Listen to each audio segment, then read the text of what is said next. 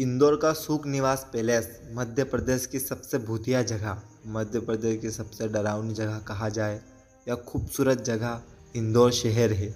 आप सोच रहे होंगे कि इंदौर जैसी खूबसूरत जगह में ऐसी भूतिया जगह भी हो सकती है क्या?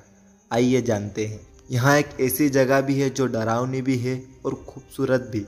इसका अनुमान आप तब लगाएँगे जब आप इंदौर के सुख निवास पैलेस जाएँगे। सुख निवास पैलेस बाहर से दिखने में जितना आलीशान है, अंदर से उतना ही खूबसूरत है।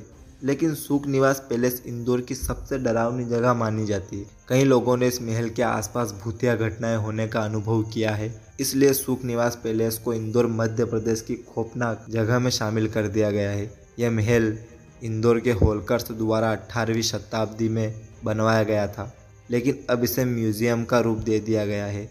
हालाँकि लोग यहाँ घूमने आते हैं लेकिन इस भूतिया महल की कहानी सुनने के बाद लोगों में दहशत ज़रूर बैठ जाती है और यहाँ दोबारा आने के बारे में कोई नहीं सोचता।